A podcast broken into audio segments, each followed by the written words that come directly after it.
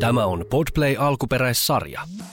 No niin, nyt on todella mielenkiintoinen jakso luvassa. Me puhutaan lähihoitaja työstä ammattina. Mä oon tosi fiiliksissä ja mulla on ollut sydämellä jotain, mitä mä oon halunnut jakaa. Mä tuun kertoa tämän jakson lopussa asukaskohtaamisia ja sellaisia ehkä, mitkä on jäänyt mun mieleen. Mä oon kuusi vuotta ollut lähihoitajatyössä, niin siellä on sattunut aika paljon kaikkea. Ja voin sanoa, että tästä jaksosta Tämä varmaan kuulostaa aika uskomattomalta, mutta jokainen lause, mitä tässä on ja mitä sanon, niin on 100 prosenttia totta, vaikka kaikkea ei todellakaan edes niin kuin haluaisi uskoa, mitä nyt tuu niin kuin kokemuksia kertomaan. Mutta tosiaan tarkoituksena on tehdä vähän tämmöinen totuushoitotyöstä tyyppinen jakso. Mä en tiedä kuuseeko mä mua nyt itteeni ja jalkaan, jos mä pitää mennä sitten takaisin koko aika hoitotöihin, että palkkaako kukaan muuta jälkeen. Mutta tämä on ollut semmoinen oikeasti, mitä mä oon halunnut tehdä pidemmän aikaa. Ja voin paljastaa myös tässä, että meillä on ollut siis tarkoituksena tehdä tämä jo muutaman kerran, mutta mä oon halunnut vaan koko ajan valmistautua lisää ja lisää. Ja mä koen, että nyt tämä on valmis ja on tosi siistiä nyt päästä tekemään tämä jakso. Ja Henna, sä oot kertonut mulle, mä en tiedä, oot sä, kert- oot sä ehkä vielä jossain podiaksossa vähän sanonut, mutta sua ehkä vähän kiinnostaa hoitoala. Joo, kyllä. Mutta siis tota, täytyy tuohon sun juttuun sanoa, että kun ollaan näitä nuoruuden työkokemuksia käyty läpi, niin sulhan, sulhan on siis oikeasti niin kuin sun merkittävin työ ja pisin, mitä mä oon ymmärtänyt työsuhde, on ollut just tämä hoitotyö. Ja sit sä oot tehnyt sitä just niin kuin tosi paljon ja maksanut sun velatkin sillä työllä ja kaikkea. Siis tämähän on niin kuin puolet sun nuoruudesta tai silleen, että mäkin odotan niin kuin tosi paljon tätä ö, pitkää kertomusta tästä. Ja, ja tota, tämä on mulle todella ajankohtainen aihe nytten, ää, paitsi että mulla kävi vähän sillä tavalla, mitä mä en osannut edes arvata, että mulle tulisi tällaisia tuntemuksia, koska tähän alaan täytyy suhtautua vakavasti. Ja mä en ehkä ajatellut tätä loppuun asti. Mä aloin hannaamaan. Mulla tuli niinku pupupöksyyn ihan viime hetkellä. Mulla olisi siis eilen ollut soveltuvuuskoe taitotalolla lähihoitajan koulutukseen. Ja mulla oli siis tällainen ajatus, että mä menisin oppisopimuksella johonkin yritykseen. Mä olin etsinyt tällaisen yhden valmiiksi, ottanut sinne yhteyttä ja he näytti vihreätä valoa ja kutsumut haastatteluun, kun mä olin ilmoittanut, että okei, että mulla on lokakuun alussa, mulla on soveltuvuuskoe ja sitten sen jälkeen tota noin, niin voidaan solmia oppisopimus ja sitten he kutsu haastatteluun. Ja mä sitten rupesin, tota, totta kai mä olin niinku tietoinen lähihoitajakoulutuksesta. Mä tiesin, että siinä tulee varhaiskasvatusosa, milloin mennään päiväkotiin tai jonnekin muualle. Voi olla nuorisotyössä tai jotain. Ja sitten on niin kuin erilaisia jaksoja, on vanhustenhoitoa, että eka aloitetaan vaikka vanhustenhoidosta ja näin. Ja tota, ö, olin niin kuin suurin piirtein tietoinen siitä, että mitä tämä pitää sisällään. Mutta sitten kun mä menin sinne taitotalon sivuille, eli Helsingissä on eri oppilaitoksia, minkä kanssa voi sopia tämän oppisopimuksen. Ja mä sitten tästä firmasta, mihin mä hain sitä oppisopimuspaikkaa, niin he suositteli tätä. Että joo, että, että tota, tämän oppilaitoksen kanssa meillä on niinku kaikista mutkattomammin sujunut nämä, niinku opiskeluasiat, että, että kannattaa sieltä. Että mä olin miettinyt diakonia laitosta tai sitten stadi ammattiopistoa ja näin. Niin tota, sitten mä menin tänne taitotalon sivuille ja, ja täytin ne kaikki, että okei, mä tähän yritykseen menisin ja, ja, ja tälleen. Ja ilmoittauduin sitten siihen kokeeseen. Ja tota, no ei siinä mitään. Sitten mä tutkiskelin, että okei, siellä on tällaisia, tällaisia kursseja, mutta siellä oli yksi asia, tai kaksi, itse asiassa kaksi sellaista kurssia, mutta samasta aiheesta, mikä on mulle semmoinen no-go. Ja mua hävettää sanoa tää, että, että mua alkoi hirvittää tällainen asia, mutta se on vaan niin kuin tosi kuin vesi. Ja sitten sit mä mietin, että onko mä niin kuin soveltuva sitten tällaiseen. Haluatko kuulla tarkemmin? No kerro. Ihan mielenkiinnolla odotan, että mikä on. Joo, ja siis mulla on jotenkin semmoinen tosi niin kuin, en tiedä, paska-olo, että mä edes ajattelen tälleen, mutta mulla on sellaisia tietynlaisia osia ihmisten elimistöstä, mitkä niin kuin aiheuttaa mulle sellaista yökköreaktiota. Ja joo, mä olen kuullut helvetinmoiset paasaukset niin kuin mun äidiltä ja tädiltä. Ja, no itse asiassa ei tädiltä vielä, mutta hänkin varmaan tulee tämän jälkeen paasaamaan. Niin tota, mut siskolta, kun siis mulla on koko mun suvun naiset, on kaikki lähihoitajia. Ja sitten vielä kaverit, niin niin, niin tota, joo, ja mun siskon lapsikin vielä, että silleen niin kuin, että se, ihan kaikki oikeasti on niin kuin tuolla alalla tyyliin. Ja sitten oikeasti paljon mun ystäviä ja kavereita, niin niin he kertoivat jo, että kato kun mä olin silleen, että joo, että mä, kyllä mä tuun toimeen niin kuin vanhojen ihmisten kanssa ja tälleen, että kyllä mä voin niiden mummojen kanssa jutella. Tämä oli se mun asenne niin kuin alkuun. Ja sitten ne oli vaan silleen, että ei juman kautta, tajuut sä oikeasti, mihin sä olet ryhtymässä nainen? Että ensinnäkin sä kävelet 30 000 askelta niin kuin päivässä ja tota noin, niin sä tarvit kovan fyysisen kunnon. Sä et todellakaan juttele päivi, päivät läpeensä siellä mummojen kanssa. että et, et, tota noin, niin hyvä kun sä kerkeet puhua niille.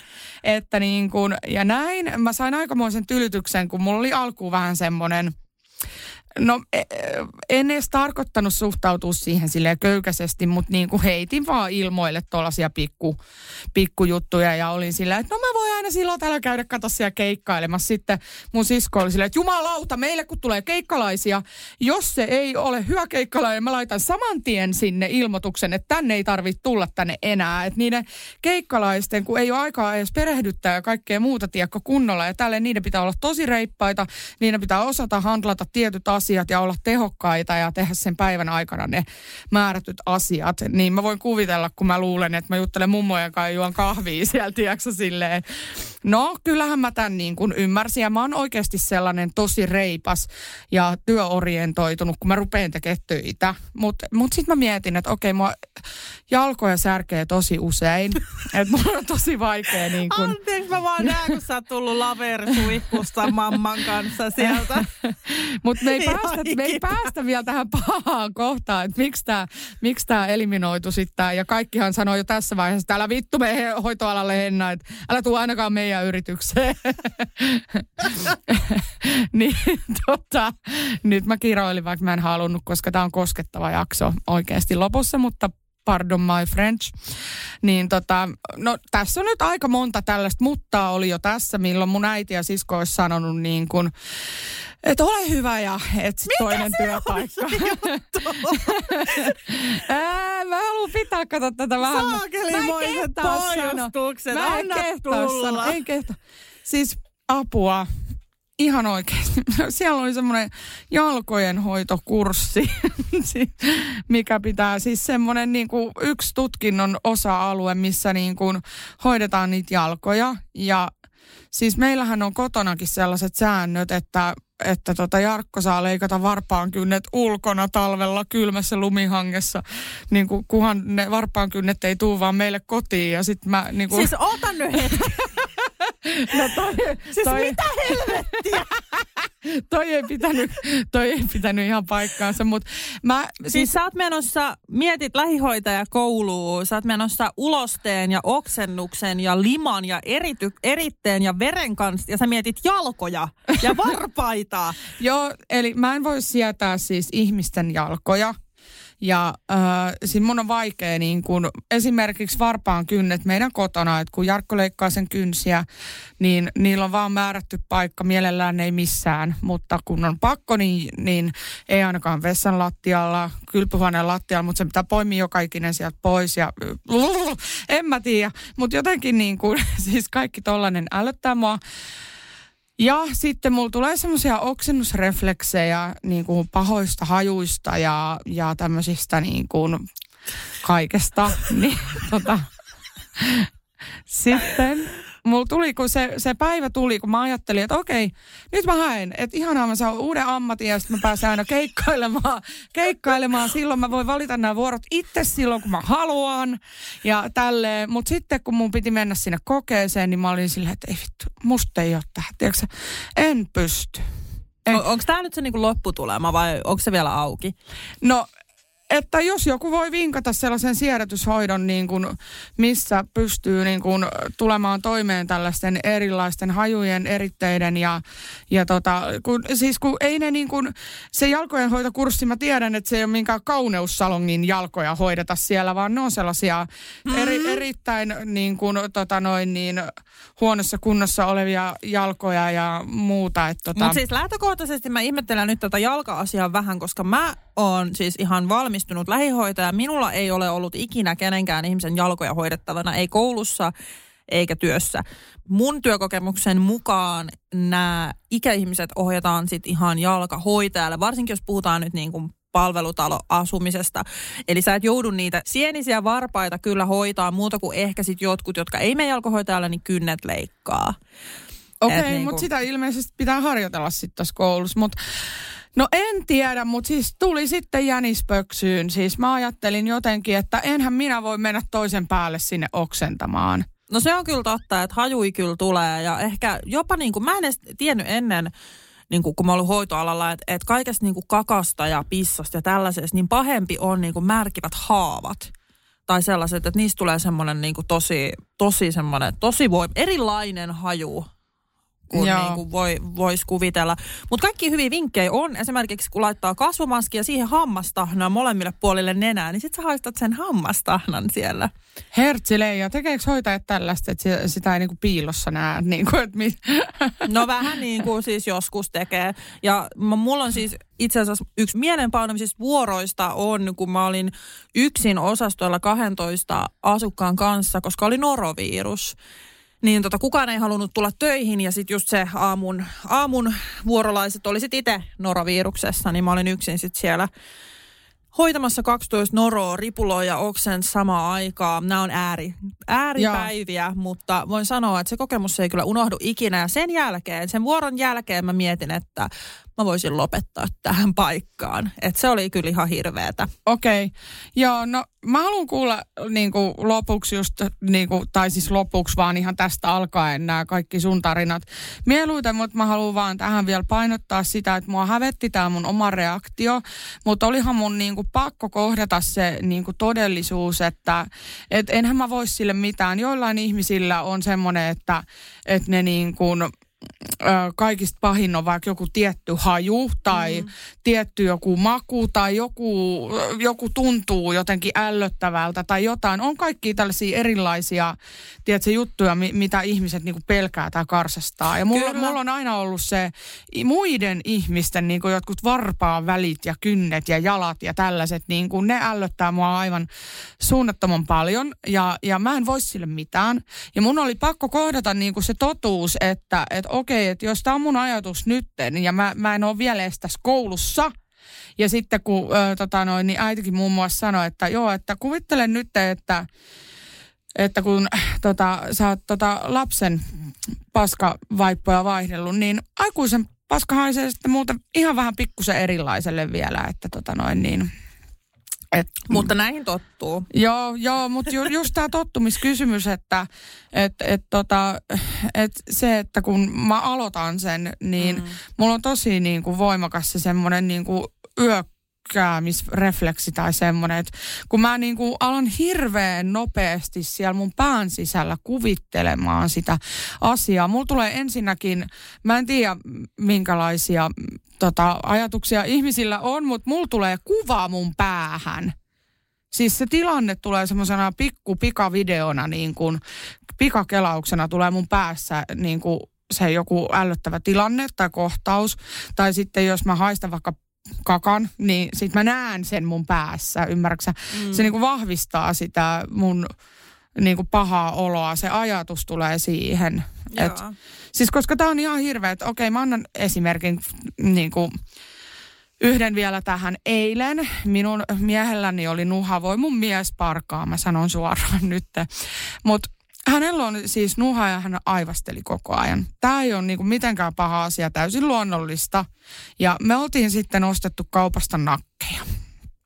ja tota... Mä mietin vähän, että mihin tää nyt taas No sitten sit meidän jääkaapissa oli semmoinen avattu nakkipaketti ja mä näin niiden nakkeen päällä semmoisen ihan pienen pienen jonkun valkoisen jonkun mikä todennäköisesti on tullut siinä paketissa jotenkin niistä nakeista tai en mitään, mutta mä kuvittelin ja ajattelin, että mitä jos se onkin räkää. Ja mä kerkesin niin kuin ottaa haukun siitä nakista, kunnes se tippui mun kädestä, kun mä aloin niin kuin ajattelee sitä, että että et se vahingossa niin kuin sen nenästä on lentänyt räkää siihen nakkipakettiin ja mä en pysty syömään niitä. Joten meillä oli onneksi niitä kaksi. Mä avasin sen niin kuin toisen, piilotin sen ja söin pelkästään niitä nakkeja. Siis että mulla menee tää näin pitkälle tää, mm.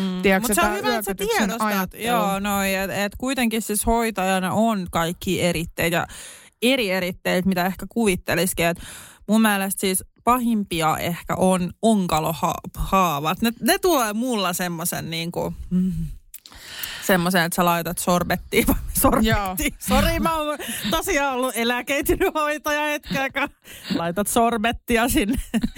Sorbaktiin, vai okay. mitä olekaan. Semmoinen vihreä, millä sä hoidat se onkalohavaa, niin sit, et, kun sä laitat ihmiseen vaikka sitä, niin se menee niinku tosi syvälle. Että se okay. voi olla niinku tyyli näin pitkä se pätkä, mitä sä sit vedät sieltä. Ja se niin. haju siinä, niin se on mulla Tiet, no, kun mulla meinaa nyt tulla jo yökkö täällä.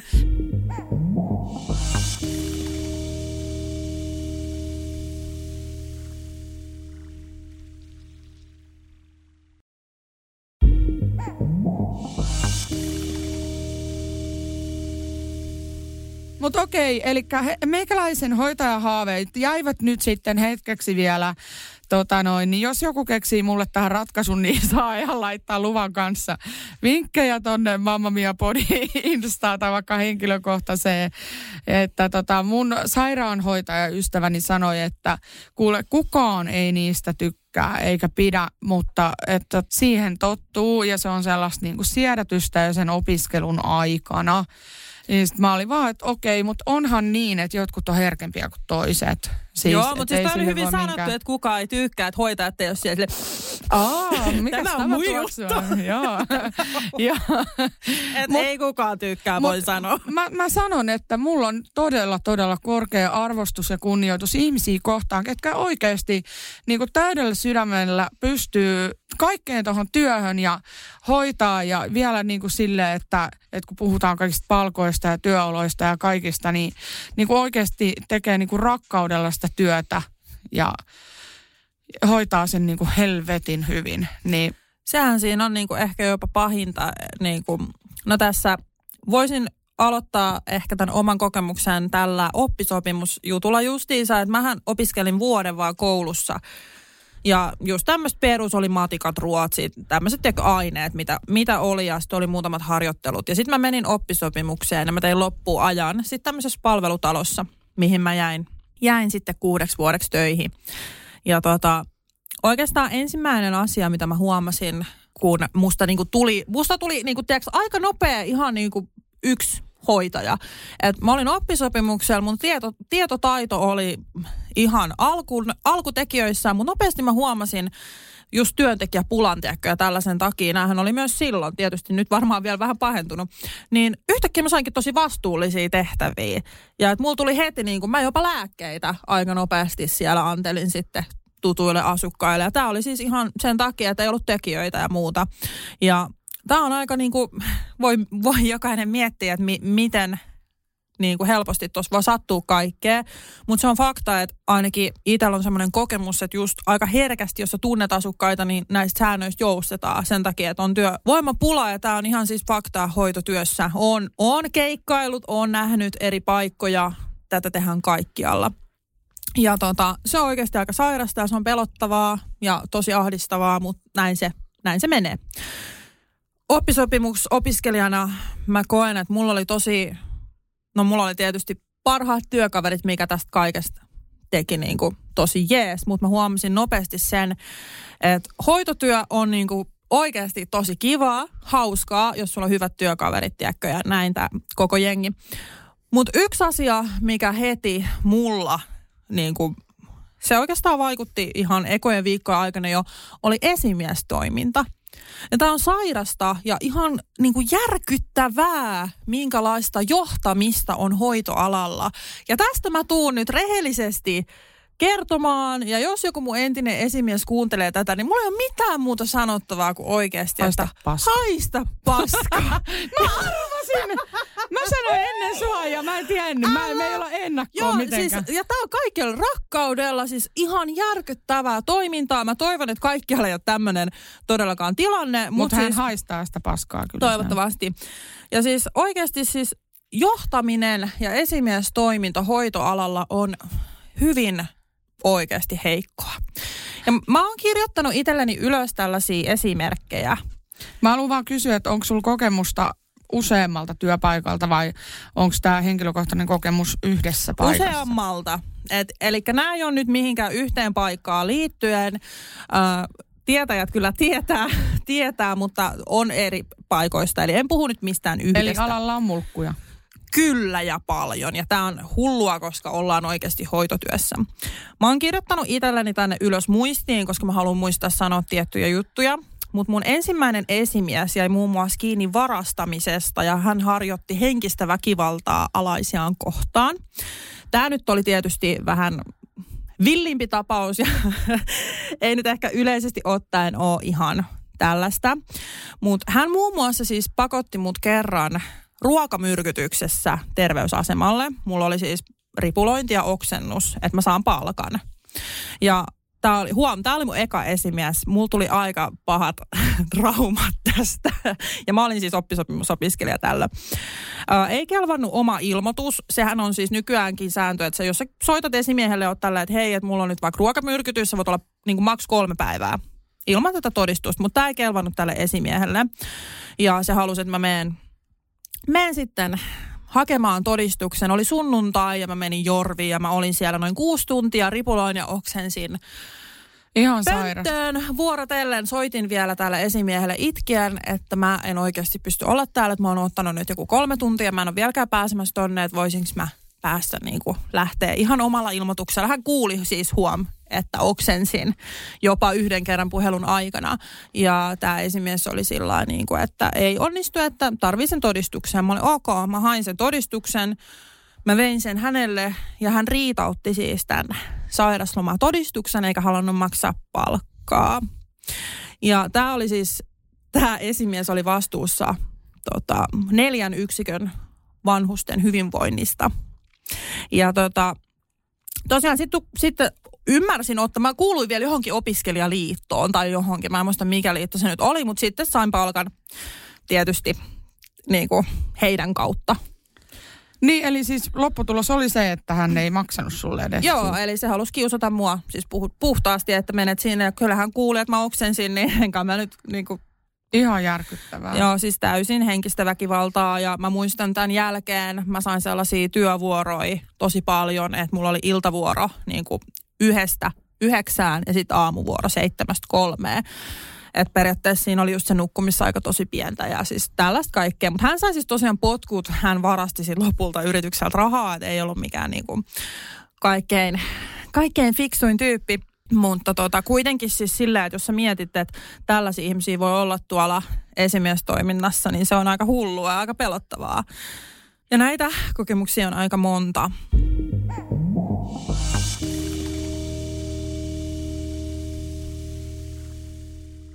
Tämä ei ole siis sama esimies nytten. Tämä on toinen kokemus tästä. Mutta tota, yhtenä vuorossa mä muistan siis, tämä oli tosi koskettava liikuttava vuoro. Mä pidin siis kädestä tällaista tosi yksinäistä vanhusta, kenellä ei ollut omaisia. Hän oli kuolemassa.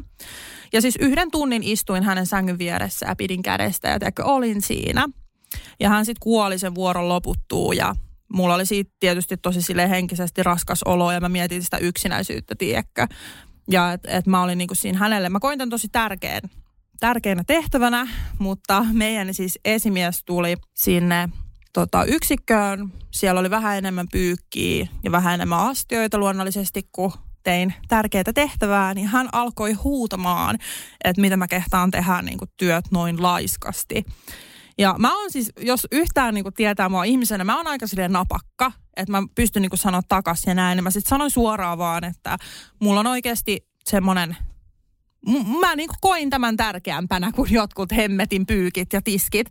Et yö, yöhoitaja on yleensä kuitenkin se, että joka just päivältä on jäänyt jotain, niin hän sitten tekee nämä.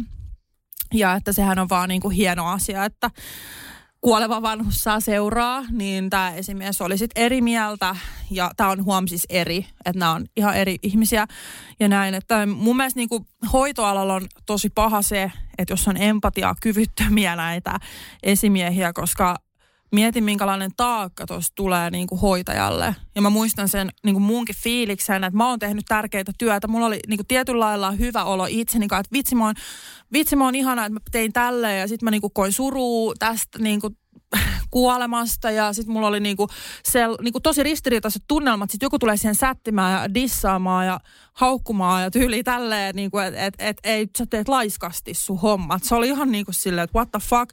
Nämä on jäänyt mulle tosi pahasti mieleen just nämä kokemukset. Mä muistan ne kaikki fiilikset ja mä niinku voin kuvitellakin sen, mitä mä oon kattonut sitä ihan silleen, että mitä hittoa mä teen just elämän tärkeimmän työn. Niinku, että se on ihan niinku semmoista sairasta.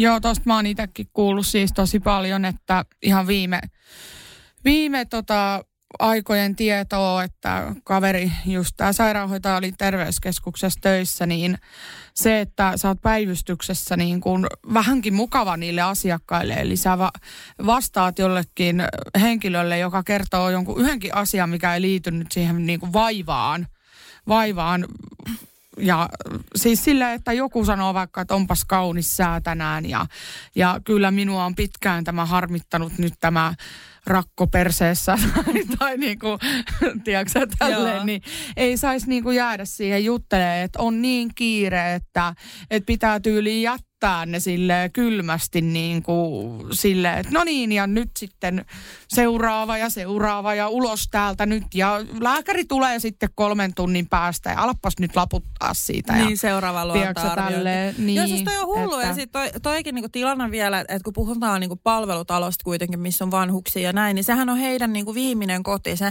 niinku tarkoitushan on, että se on kodinomainen ympäristö, niin tuntuu aika uskomattomalta, että joku, joka on johtavassa asemassa, on tollain, että hei, tiskit ja pyykit. Että mietit, että jollain, jonkun elämä on just päättynyt. Siis toi on ihan sairasta, miten kukaan ihminen voi olla mitenkään vastuussa kenenkään hyvinvoinnista. Jos sun ajatuksen juoksu on tota luokkaa, sä oot vastuussa ihmisistä. Toi on ihan tosi pelottavaa.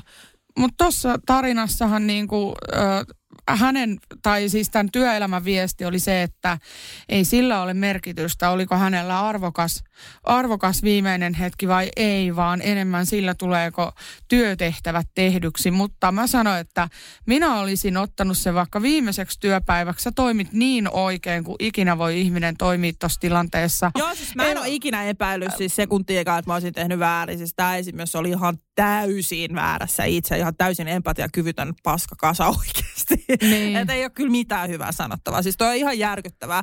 Ja mua nimenomaan ahistaa se, että tällaiset ihmiset on oikeasti vastuussa ihmisten hyvinvoinnista. Siis tulee, ah, tulee kylmät väreet ja kuvottava olo.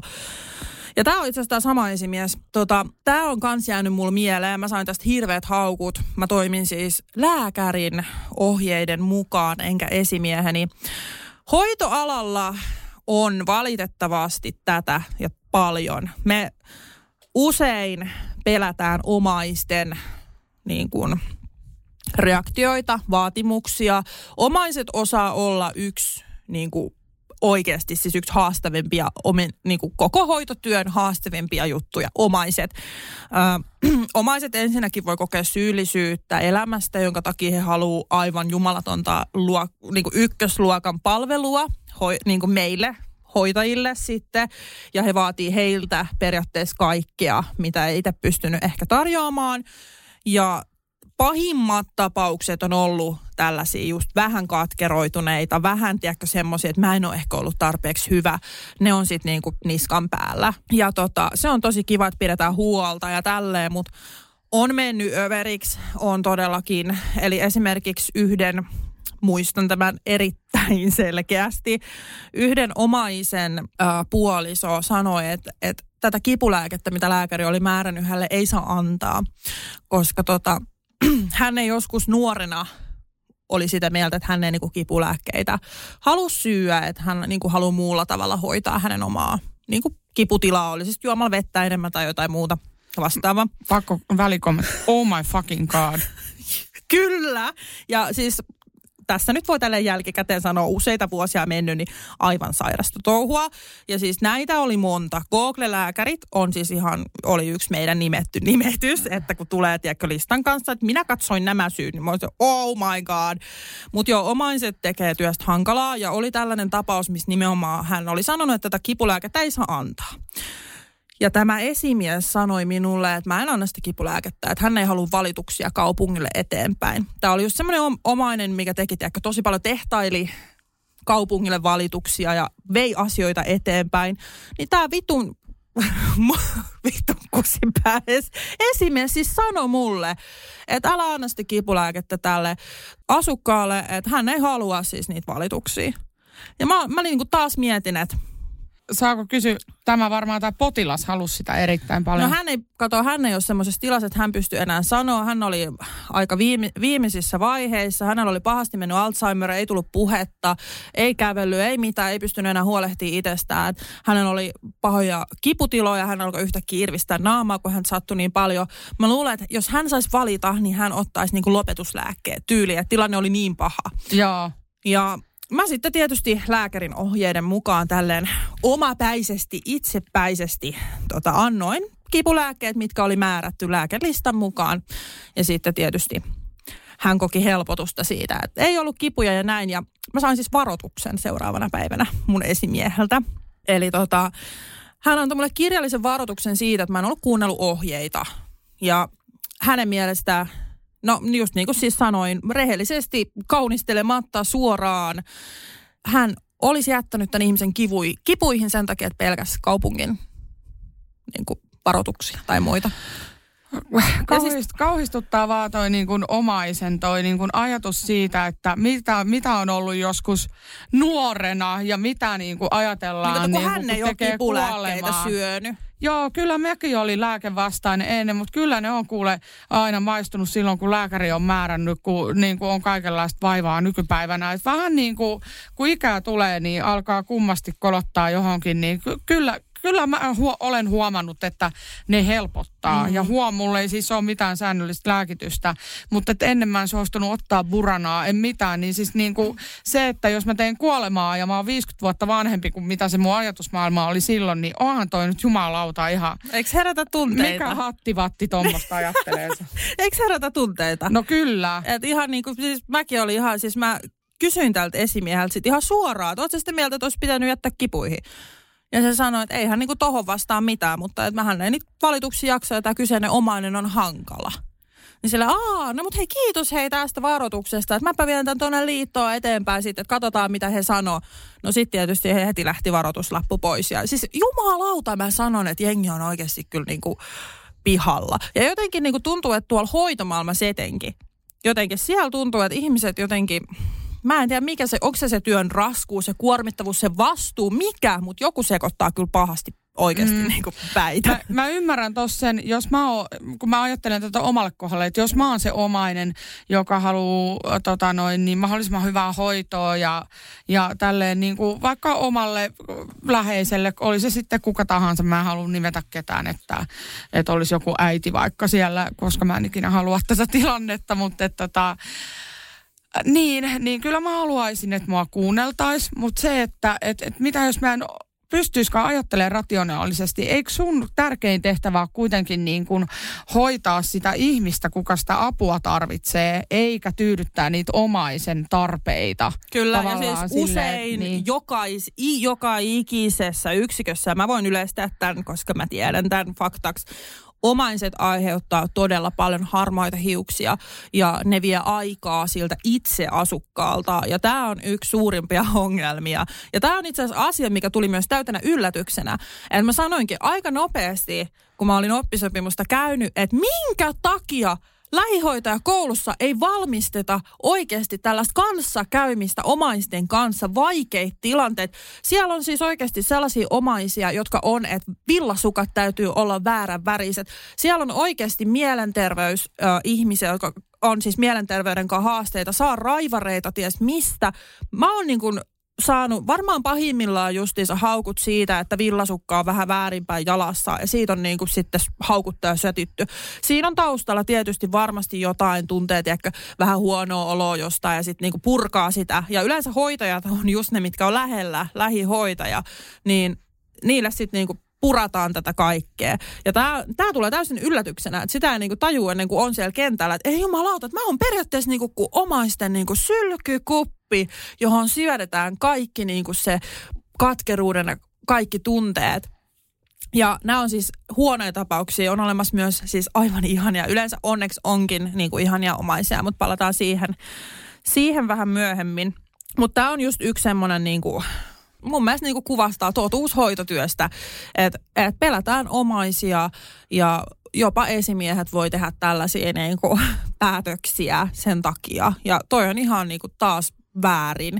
Mutta sitten taas niinku, jotenkin mäkin tässä tilanteessa, mä tiesin, että oh, joo, ei mun esimies tätä tykkää, mutta hei, I don't give a fuck, että mä mietin tätä ihmistä. Ja mun mielestä semmoisia ihmisiä tarvitaan nimenomaan tuonne hoitokentälle. Ja sitten mä mietin myös sitä, että vitsi, jos oikeasti tälleen ajattelevat olisi niinku korkeammissa asemassa, niin lopputulema voi olla hyvä. Mutta ne on jostain syystä siitä aina ajautuu ehkä tämmöiseen vähän alempaan, niin sanotusti alempaan luokkaan vain lähihoitaja. Että ei ole niinku käynyt siitä enempää kouluja tai muuta. En tiedä miksi, mutta ne on hitto aina siellä ne kaikista välittävämmät ihmiset mun kokemusten mukaan auttamassa just niitä ihmisiä siinä lähellä. Ja tämä on niinku raivostuttavaa. No koska välttämättä se tulostavoitteellisuus ja sydämellisyys ja ihmisten niin kuin vä- välittäminen, niin ne ei kulje tavallaan käsi kädessä. Et sun, varmaan jos niin kuin kysytään jossain esimieheltä hakevalta ihmiseltä, mä muistan jo tämmöinen vitsi, että, että hakee asiakaspalveluun töihin jonnekin tota, tämmöiseen viranomaistyöhön, vaikka verotoimisto tai jonnekin, että oletko asiakaspalveluhenkinen ja, ja, ja rakastat ihmisten kohtaamista ja muuta. Niin tota, jos vastaat, että joo, kyllä, kyllä olen ja mä tuun toimeen kaikkien erilaisten ihmisten kanssa ja on tosi vuorovaikutustaitoinen, joo, ulos. Sille, ei, kun mä oon ihan mulkku.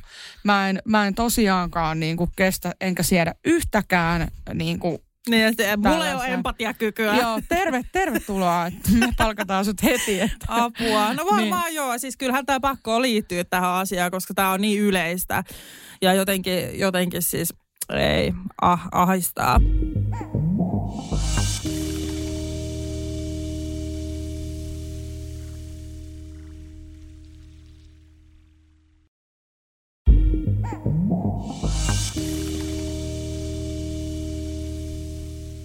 No mä voin sanoa, että mun siinä pitkäaikaisessa työpaikassa kävi myös sillä lailla, että mä jouduin silmätikuksi. Ja tämä oli siis osittain Temptation Islandin ansiosta myös, koska äh, mä menin ohjelmaan ja mä, se, se kaikki oli käynnissä samalla, kun mä olin niin kuin siellä töissä. Eli tota, äh, siitä sitten mä kuulin tietysti ihmiset puhu hirveästi, että toi on nyt tuolla tuotantokaudella. Siitä yhtäkkiä tuli isompi juttu niin kuin siitä temppareista, että et siitä yhtäkkiä puhuttiinkin ihan hirveästi ja se niinku räjähti vähän käsiin ja sitten niinku kaikki Vilma Juuso, Vilma Juuso, niin se oli sitten siellä, niin sitten siitä alkoi niinku ehkä myös esimiehet jotenkin tarkkailemaan vähän enemmän. Omaiset alkoi just antaa palautetta. Mähän on ollut aina tosi ystävällinen. Mä en ole ikinä edes kiroillut tai korottanut mun ääntä kenellekään niin kuin omaiselle tai asukkaalle tai no esimiehille kyllä, mutta sitä ei nyt lasketa ihan täysin syystä. Ja tota, sitten joillain tietysti tulee ennakkoluuloja. He miettii, että onko mun niin kun, omainen turvassa, kun täällä on joku bilettäjä Tis Vilma hoitajana. Ja sitten siinä oli muutama tämmöinen keissi, milloin mä muistan, että mut kutsuttiin siis työhuoneeseen puhutteluun. Tämä oli jo siis vitsi, että et, Vilma hei, että nyt on sun puhuttelu aika taas. Et mä jouduin siis niin kuin valehtelematta 5-10 kertaa kuukaudessa sinne työhuoneeseen. Ja ne esimiehet aina puhu kaikesta mahdollisesta niin kuin muusta kuin työstä. Mä sitten niin kuuntelin niitä hetken aikaa, kuuntelin niitä, niin kuin, niitä keskusteluja ja muuta. Ja sitten mä lopulta olin vaan silleen, että mä keskustelen vaan työasioista. Kiitos, että jos ei ole mitään töihin liittyvää, niin mä lähden pois. Ja yhden kerran siis mun esimies huusi mulle, siis huusi, että miten mä kehtaan mennä johonkin TV-ohjelmaan huoraamaan ja olla täällä töissä. Ja katot silleen, että what the fuck. Ja siis mä olin ihan sillä että, että anteeksi nyt vaan, mutta mä en ole tehnyt mitään tollasta ja nämä on mun omia asioita, että et jos ei edelleenkään ole mitään työasioita, niin hei hei ja sitten laitan oven kiinni. Et mä jouduin todella pahaan syyniin siellä ja se oli ihan hirveätä. Siis mä, mä koko ajan yritin tehdä työtä sydämellä, antaa ikäihmisille aikaa, asukkaille aikaa. Mä niinku rakastin heitä. Mulla oli maailman parhaat työkaverit. Se on ainoa, minkä takia mä jaksoin niinku olla siellä töissä. Mutta esimiehet kohteli mua ihan siis täyttä paskaa koko aika. Ja tämä on jättänyt siis, kyllä, jos mietitään noita kokemuksia kaikki, niin aika sillä kurjat ennakkoluulot ja muut tässä. Ja tota, sitten siitä alkoi kiusaaminen, joka päättyi siinä päivänä, kun mä kerroin, että mä oon raskaana. Ja mä, lähed, mä siis kirjoitin heille semmoisen jonkun viisivuisen lapun, missä mä kerroin kaiken rehellisesti niin kuin tästä mun kokemasta. Ja sen jälkeen se loppu. Ja mikä on mun mielestä huvittavaa, niin tämä viisivunen lappu, niin mullahan ei kukaan ei ikinä vastannut mulle mitään. Jätettiin aivan pimentoon. Kukaan ei niinku sanonut, että on edes saanut sen lapun tai mitään. Ja oliko tämä esimiehille osoitettu? Joo, se oli niinku Joo. esimiehille ja sitten oli myös johtaja, kenen kanssa mä jouduin erityispuhutteluihin myös useaan kerran. Ja se oli hauska. Ei yhdenkään kerran, kun mä kysyin, onko mun työssä jotain pielessä? Onko mä tehnyt jotain? Niin ikinä, aina oli ei, mutta joku muu juttu. Et se oli niinku jotenkin tosi ahdistavaa, että se vähän varjosti tätä myös mun, mun kokemusta. Mutta tällaista on ollut. Aika monet on joutunut myös niinku hoitajat, tiedätkö, semmoiseen silmätikun kohteeksi. Ja se oli hauskaa, kun mä jäin äitiyslomalle, niin sieltä tuli heti toinen. Et se, siellä on niinku aina semmoista vähän niinku kiusaamista ja sellaista silmätikuksi olemista ja sellaista niinku, onko se sitten jotenkin, että et kun sä oot johtavassa asemassa, niin sä haluat jotenkin vähän olla sitten niinku myös se boss siellä. Ja mikä on niinku huvittavaa on se, että, että mä muistan kaksi ihanaa esimiestä, jotka tyyli, jos oli raskas hetki, niin tuli halaamaan. Ja he oli töissä kaksi kuukautta ja lähti menee. Sen takia, että ne ei niinku kestä sitä, periaatteessa sitä maailmaa. Ja tota, toi on niinku, en mä tiedä nykyään, jos mä mietin, niin mä oon ehkä ihan onnellinen, että mä oon niinku yrittäjä. Että en mäkään ole helpoin. Että kyllähän mä aina puolustin niitä asukkaita. Aina annoin lääkettä, jos tarvitsi. Että en mä niinku pelannut mun esimiesten pussia koskaan. Et se on kyllä totta, voin sen myöntää. Että en mä niinku heille, heille niin sanotusti sitä tehnyt, vaan niille asukkaille. Mutta musta se näin pitää ollakin.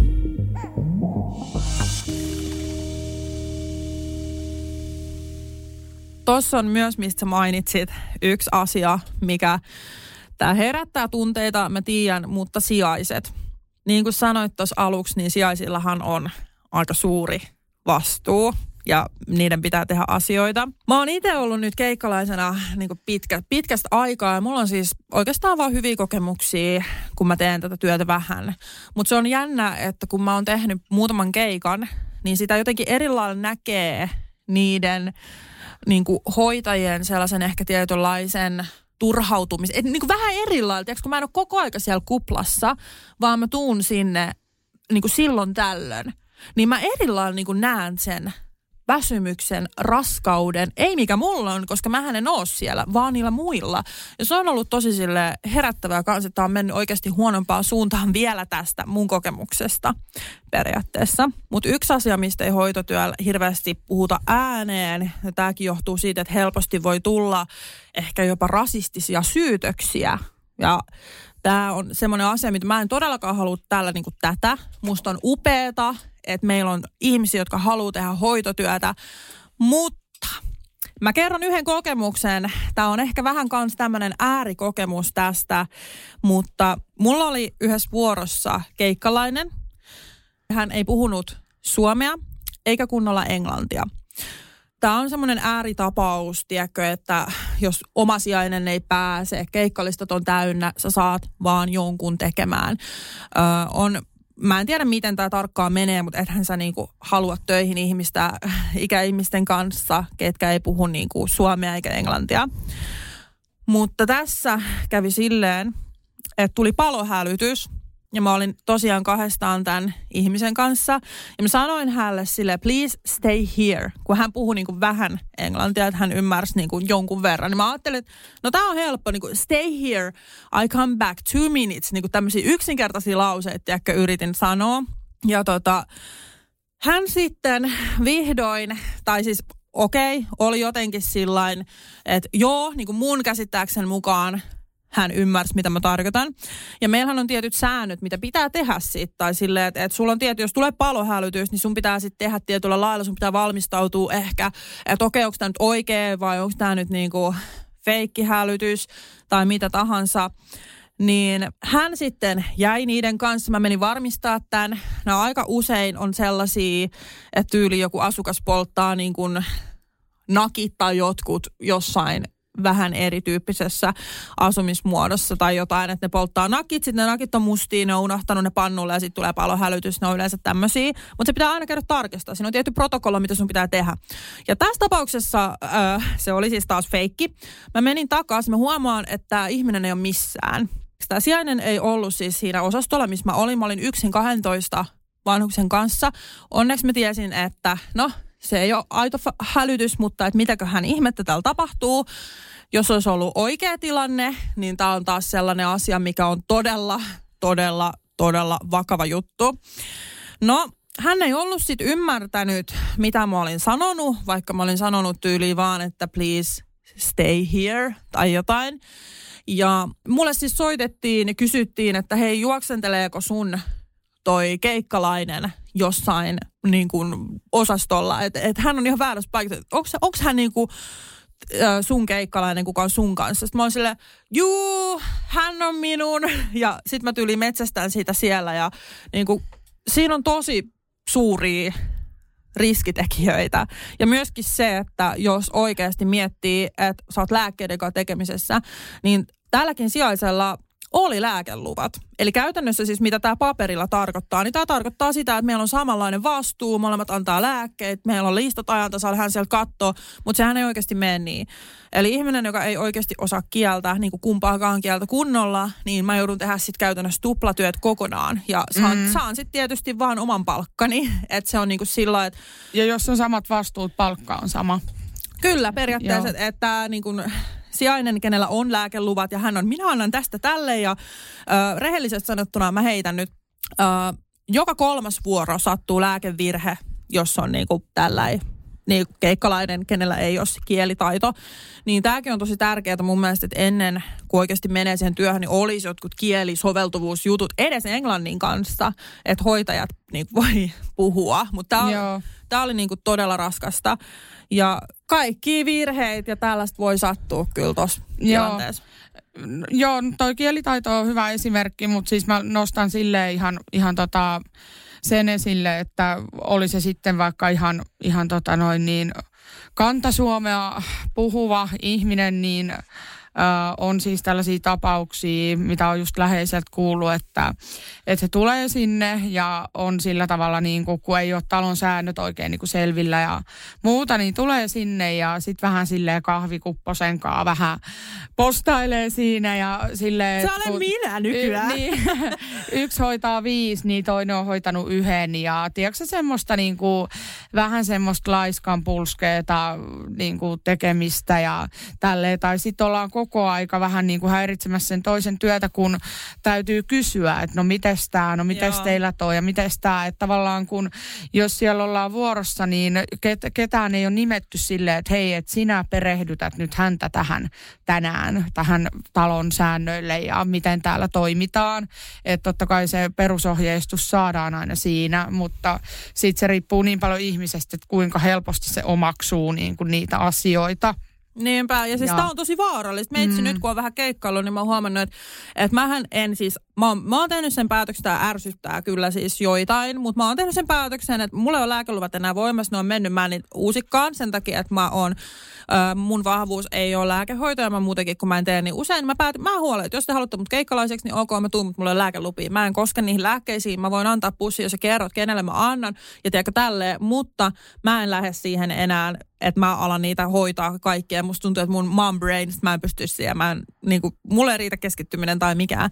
Niin mä oon siis huomannut jo nyt, huom, huomannut jo nyt ja mä oon tehnyt ehkä kahden kuukauden ajan hyvin vähän vuoroja, että mulle yritetään sysää enemmän tiedätkö, sitä vastuuta, että tossa on noi, haluatko antaa nämä lääkkeet? Mä, oon ihan, mä sanon ihan suoraan, että en, et, et mä oon pahoillani, mutta ei. Mä voin tehdä muita työtehtäviä. Mä teen vaikka enemmän asukkaita iltapuuhiin tai muuta, mutta mä en lähde tähän. Et sitä pitää myös niin kun ehkä tunnistaa ne omat rajat. Ja sit kun siellä on, siis käytetään lempinimiä myös joissain listoissa, niin sit se on kiva, kun sä luet pussista, vaikka nyt heitän kaikki nimet, mitä muuten tässä mainitsen, niin on keksittyjä. Niin jos vaikka on, että Elmeri, Elmeri Heinolalle menee nämä lääkkeet, niitä on kahdeksan eri lääkettä. Sitten mä oon ok, sitten listassa lukee vaikka Ellu, niin kuin, niin kuin tämmöinen heitto, että ne on lempinimiä, kaikki sun pitää tuntea ne asukkaat. Niin nämä on tosi, tosi tota hankalia juttuja.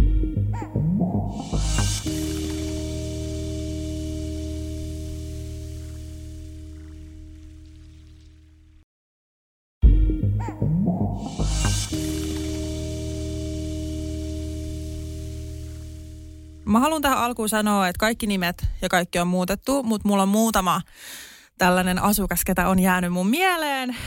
Mä herkistyn jo nyt apua ennen kuin mä puhun näistä.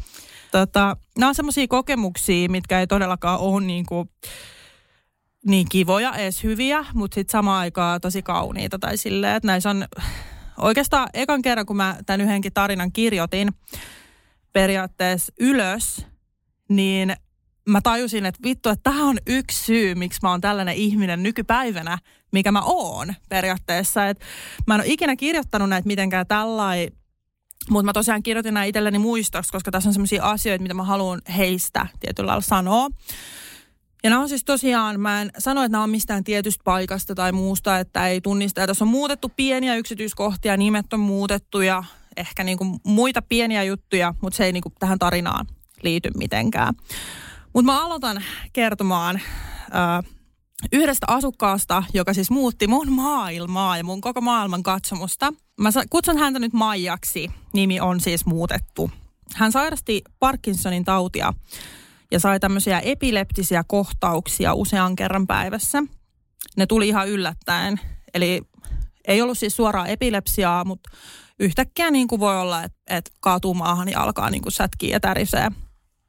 Ja tota, näitä tuli 1-10 kohtausta joka ikinen päivä.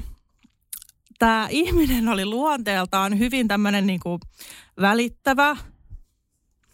Se kysyi aina, että mitä mä niin kuin voin. Ja tiedätkö, se oli semmoinen niin kuin tosi kaunis sielu ja semmoinen tosi ihana ihminen.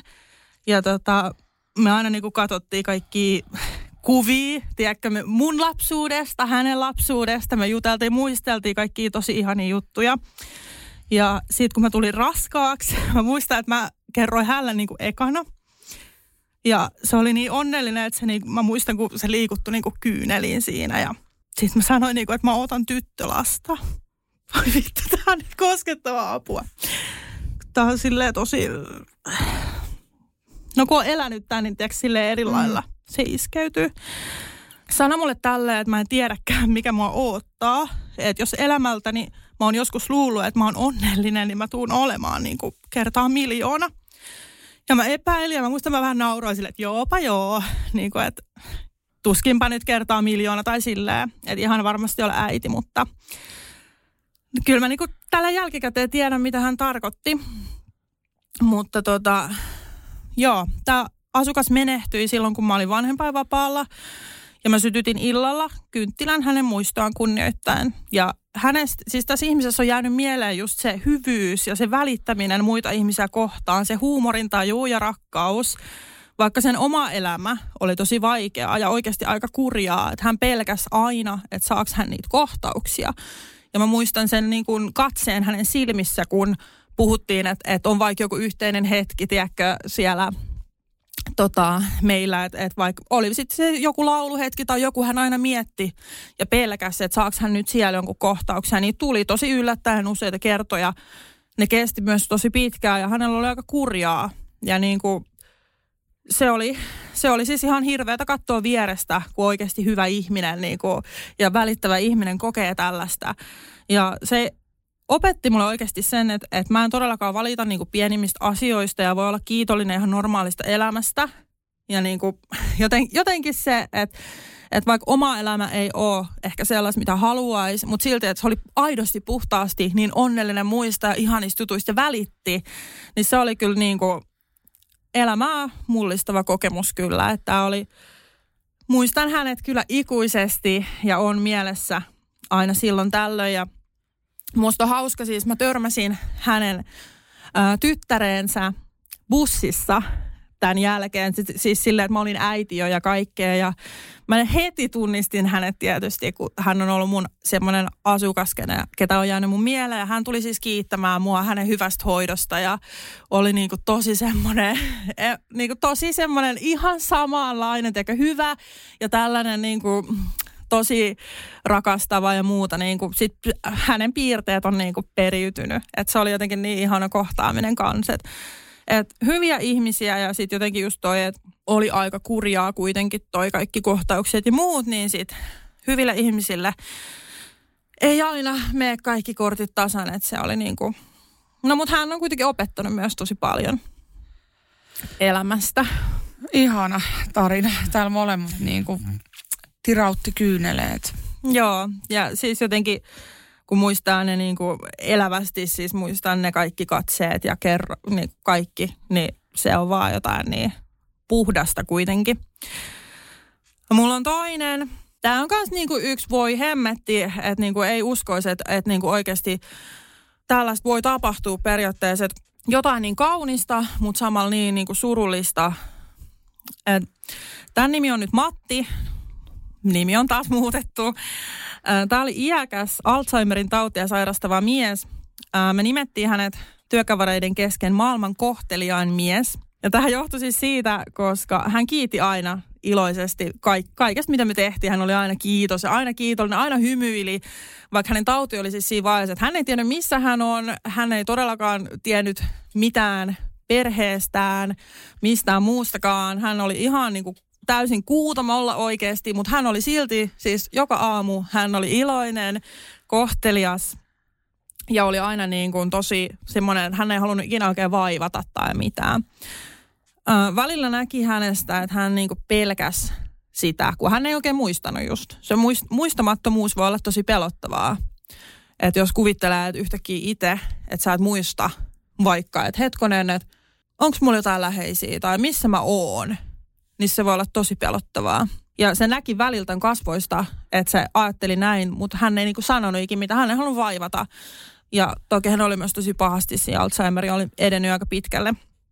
Mutta hän osasi niinku jonkun verran puhua vielä tässä vaiheessa, että hän just sanoi kiitos ja kiva juttu ja vähän jotain muita lauseita.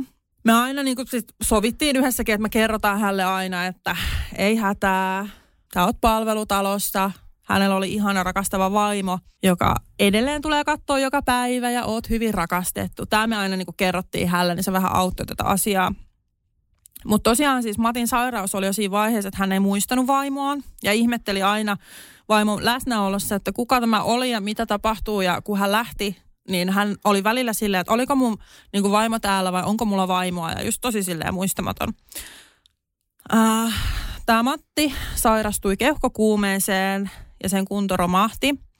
Hän meni saattohoitoon aika nopeasti siitä, just kun oli vanha ja muutenkin tauti pitkällä ja häntä lääkittiin niin, että ei ollut kipua ja vaimokin sanoi, sano niin kuin sillä että pääasia, että ei ole kipuja. Että se, se on vaan, että, että niin paljon lääkkeitä, että oikeasti että näkee naamasta, että on hyvä, hyvä olla edes jotenkin. Ja sitten tämä vaimo itki, itki meille hoitajille. Muista hän halas mua kerran itki ja hän niin kuin sanoi sitä, että mä haluan vaan, että Matti tuntee olonsa rakastetuksi hänen viimeisimpinä hetkinään.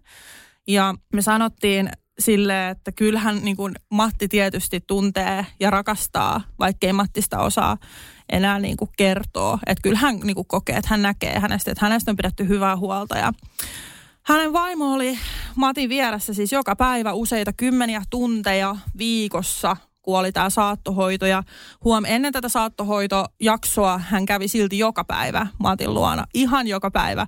Jos hän ei tullut, niin hyvä, että me hoitajat soitettu, että onko kaikki kunnossa. Että hän, hän kävi siis joka päivä. En muista päivää, milloin hän ei käynyt. Ja tota, hän oli tosiaan saattohoidossa saattohoidosta ja Matti ja eräänä iltana kävi joku juttu lastenlapsilla. En, en niin kuin siitä enempää sitten tietysti tiedä. Mutta hän kysyy, että onko se ok, että jos hän nyt menee ja auttaa täällä. Tämä oli kestänyt jo useamman viikon tämä saattohoitoprojekti. Nämä voi kestää myös aika kauan. No sitten tämä vaimo oli, että jos nyt kuitenkin jotain tapahtuu, että jos, jos vaikka näyttää siltä, että nyt, nyt niin kuin Matti menehtyy, että voiko joku olla hänen vierellä ja voi, voiko joku niin kuin olla siinä, että Matin ei yksin tarvitse kuolla, jos niin kuin sitten tämä tapahtuu. Ja sitten me oltiin vähän silleen, että et joo, totta kai ollaan ja niin me ilmoitetaan heti, jos jotain tapahtuu. No sitten minä iltavuorossa huomasin, että tämä Matin hengitys meni yllättäen tosi nopeasti, tosi huonoksi ja tosi katkonaiseksi, että hän sai tämmöisiä hengityskatkoksia ja nyt, nyt sit siitä aina tietää, että okei, nyt on niin kuin lähtö lähellä ja tietysti heti informattiin tätä vaimoa, joka oli sitten vähän pidemmällä. Hän ei ihan ehtinyt sit siihen ja hän niin kuin pyysi just, että menee siihen viereen ja mä sitten menin siihen viereen ja mä huomasin, että tota, sydän lyö enää vaan vähän. Ja siis apua, tämä hetki, tämä ei ollut edes ensimmäinen, mutta tämä oli niinku siis todella, todella niinku, no mä tiesin, että okei, tämä mies kuolee kohta, että miten mä voin itsenäni, niin periaatteessa tuntematon ihminen tarjota mitään. Ja sitten mä niinku mietin siinä kriiseilin, että mitä mä teen, kun yhtäkkiä tämä mies, kuka ei ole puhunut siis moneen kuukauteen mitään, hän on ollut ihan siis täysin niin kuin saattohoidossa, nousee vähän kuin istumaan ja hän sanoo tosi semmoisella niin kuin jopa reippaalla äänellä, että kerro mun vaimolle, että mä rakastan häntä.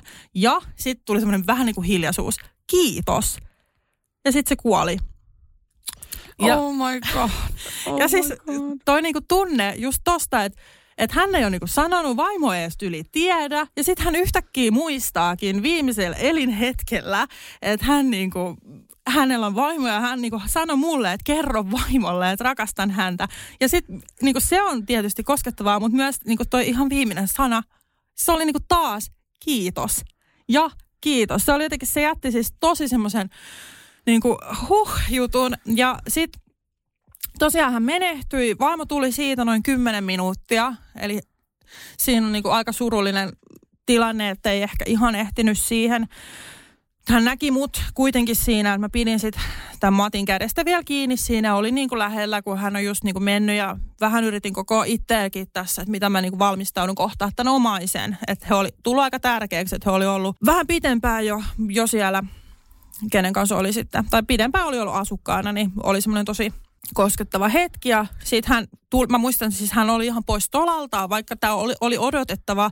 Mutta se, että kun hän olisi halunnut olla siinä lähtöhetkellä ja hän alkoi itkeä niin kuin semmoista Mä ikinä unohdan sitä ääntä, siis semmoista itku huutaa. Että hän oli niinku iloinen, mutta samalla hän oli jotenkin niin niinku surullinen siitä, että hän ei ollut siinä. Että se alkoi siis itku huutaa ja se alkoi halaa sitä Mattia siinä ja sitten mä niinku yritän nyt koko itteeni siinä. Mä koko ajan silleen, että okei, mä haluan ihan just purskahtaa itku, että mä haluan mennä tähän lattialle, makaa ja huutaa kans. Mä en pysty, mun pitää olla vähän niinku tässä nyt vahva. Sitten mä menin sen viereen, mä halasin häntä ja sitten mä sanoin, mitä oli tapahtunut. Ja mä en ikinä unohda, mitä, mitä toi vaimo sanoi. Siis se oli tälleen, että et, et minä tiesin tuon, vaikkei Matti ole ikuisuuteen sitä minulle sanonut meidän rakkaus oli niin vahvaa, että edes tarvinnut sanoja. oh my god. Sitten siis mä, mä olin vaan silleen, että anteeksi, mun pitää mennä vessaan. ja sitten poistuin sinne vessaan, ja mä olin vaan itkeä, mä itkin 30 minuuttia. Sitten mä olin silleen, että ei vittu, että mitä, oh. mitä tämä elämä on. Niin kuin, että et, et se vaimo niin kuin tiesi sen, ja se oli silleen, että periaatteessa ei niinku tar- tarvitse, edes sanoa. Oispa se kuullut ne sanat kuitenkin. Niin, niin, siis tässä on tällaisia hirveät elämän epäreiluja asioita myös, mitkä koskettaa. Mutta kuitenkin se oli niinku kiva, kiitti tietysti myös, että sanoin, sanoin tästä, mutta se oli jotenkin niin kuin hän sanoi, että minä tiesin tämän kyllä, mutta olisi niinku, se just se Matin periaatteessa viimeinen, kun voi tapahtua just kuolema hetkellä semmoinen vähän niin kuin herääminen, että sä niin kuin vähän reipastut. Ja just sekin, että hän nousi melkein istumaan, hän ei niin kuin ty- tyyliin liikkunut moneen kuukauteen. Hän sanoo reippaalla äänellä. Jumalan kautta, että se oli niin kuin kyllä pelottava kokemus, mutta just toi niin kuin, että oh sano kuitenkin. Ja mä en ikinä unohda sitä. Ja no, tosiaan, mä muistan siellä vessassa, mä itkin, ja mä, niin kuin, lopulta mä olin silleen, että okei, okay, tämä on nyt niin kuin mun täytyy nyt, niin kuin, oli, oli muita asioita hoidettavana ja niin kuin täytyy jatkaa. Ihmiset, jollain on iltapalastiat siellä sängyssä, että en mä voi nyt tässä vaan itkeä. Ja sitten mä kelasin niin kuin silleen, että ei vittu, että tämä kuluva tunti, niin että tämä on niinku työtä, mikä on niinku maailman arvokkainta. Tai silleen, että, tämän pitäisi niinku olla maailman arvokkainta. Ja sitten jos miettii niinku tuntipalkkakin, että mitä 12 euroa. Mm. Tuo on ihan hullu, mitä kaikkea sä joudut niinku sen tunnin aikana tekee.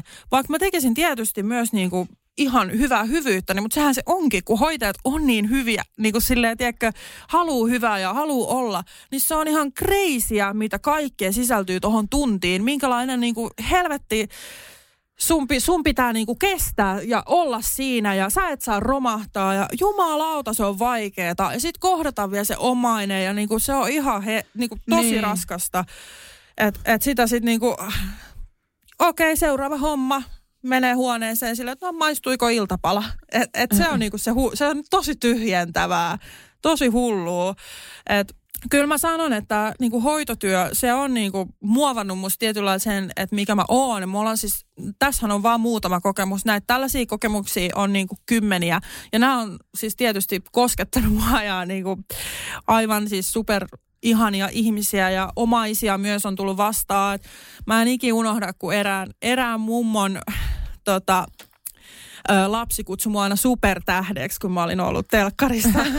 ja niin kuin tällaisia ihania, että he toi aina joululahjoja ja he tuli niin kuin tosi läheisiä. Ja sitten oli ihan superhauskoikin mummoja, mitkä on jäänyt mun mieleen. Muun muassa mä luultavasti tuun ole tällainen, että hän oli siis Ruotsin risteilylle lähdössä aina. Että hän meni käytävälle, otti tuolin siihen käytävälle ja sitten hän niin kuin oli siinä tuolilla keinu edestakaisin silleen, että meitsi on Ruotsin risteilyllä, tuokaa margariittaa. ja niin kuin, tiedätkö, siis ihan super ihani ja mun mielestä niinku parasta hoitotyössä on ehdottomasti noi, toi ihmisläheisyys ja noi niinku vanhukset.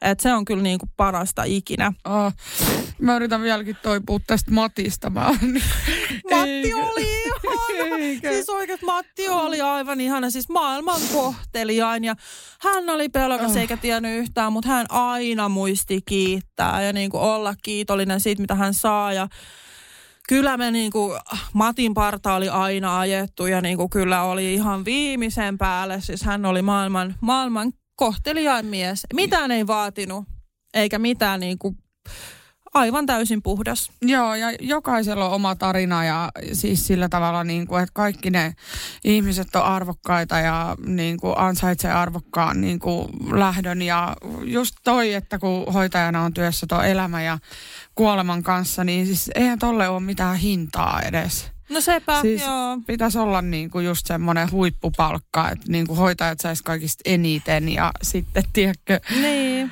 Mu- muuta. Mutta voi vitsi, niinku tämä vahvistaa sitä, että mä en ole henkisesti valmis vielä tällaiseen, mm. mutta kai siihenkin sitten jotenkin kasvaa. Että ei nyt varmaan voiko tulla niinku ekana päivänä tollanen? Voi, joku... joo. Mun eka viikon aikana, yks, mä muistan siis yksi mummo tota, kuoli mun vieressä siis silleen, että hän, hän alkoi huutaa vettä. Että et hän niinku yhtäkkiä, ja se olisi vielä semmoinen tosi yhtäkkiä, että hän huusi vettä, vettä, vettä ihan yhtäkkiä. Ja sitten mä niinku juoksin hakemaan hänellä sitä vettä. Mä olin tietysti ihan hädässä, mulla ei mitään kokemusta. Ja sitten hän yhtäkkiä vaan niin kuin lyhistyi siihen sänkyyn. Että et tämä on kyllä oikeasti ra, raju ala. Ja mä itse asiassa lopetin hoitotyön sen takia, myöskin niin kuin tälleen koko aikaisena hoitajana, että mä, en, mä oon liian herkkä. Ja siis tämä on asia, mikä tietysti tekee myös ehkä hyvän hoitajan, hyvä ihmisläisen hoitaja, mutta mä en enää niin kuin pysty tuohon. Siis oikeasti mä, niin kuin, mulla menee liian tunteisiin, mä en mä en pysty jättämään niitä asioita siinä. Sitten mennä kotiin. Mä mietin tommosenkin työpäivän aikana, mietin, että jos mä olisin ollut perheellinen, mä menen kotiin niin kuin, jatkaa arkea ja niin kuin, eihän niin kuin, ei, ei, ehkä enää niin kuin, jotenkin pysty. Että mä niin kuin 110 prosenttia respect kaikille, ketä teette tollasta työtä.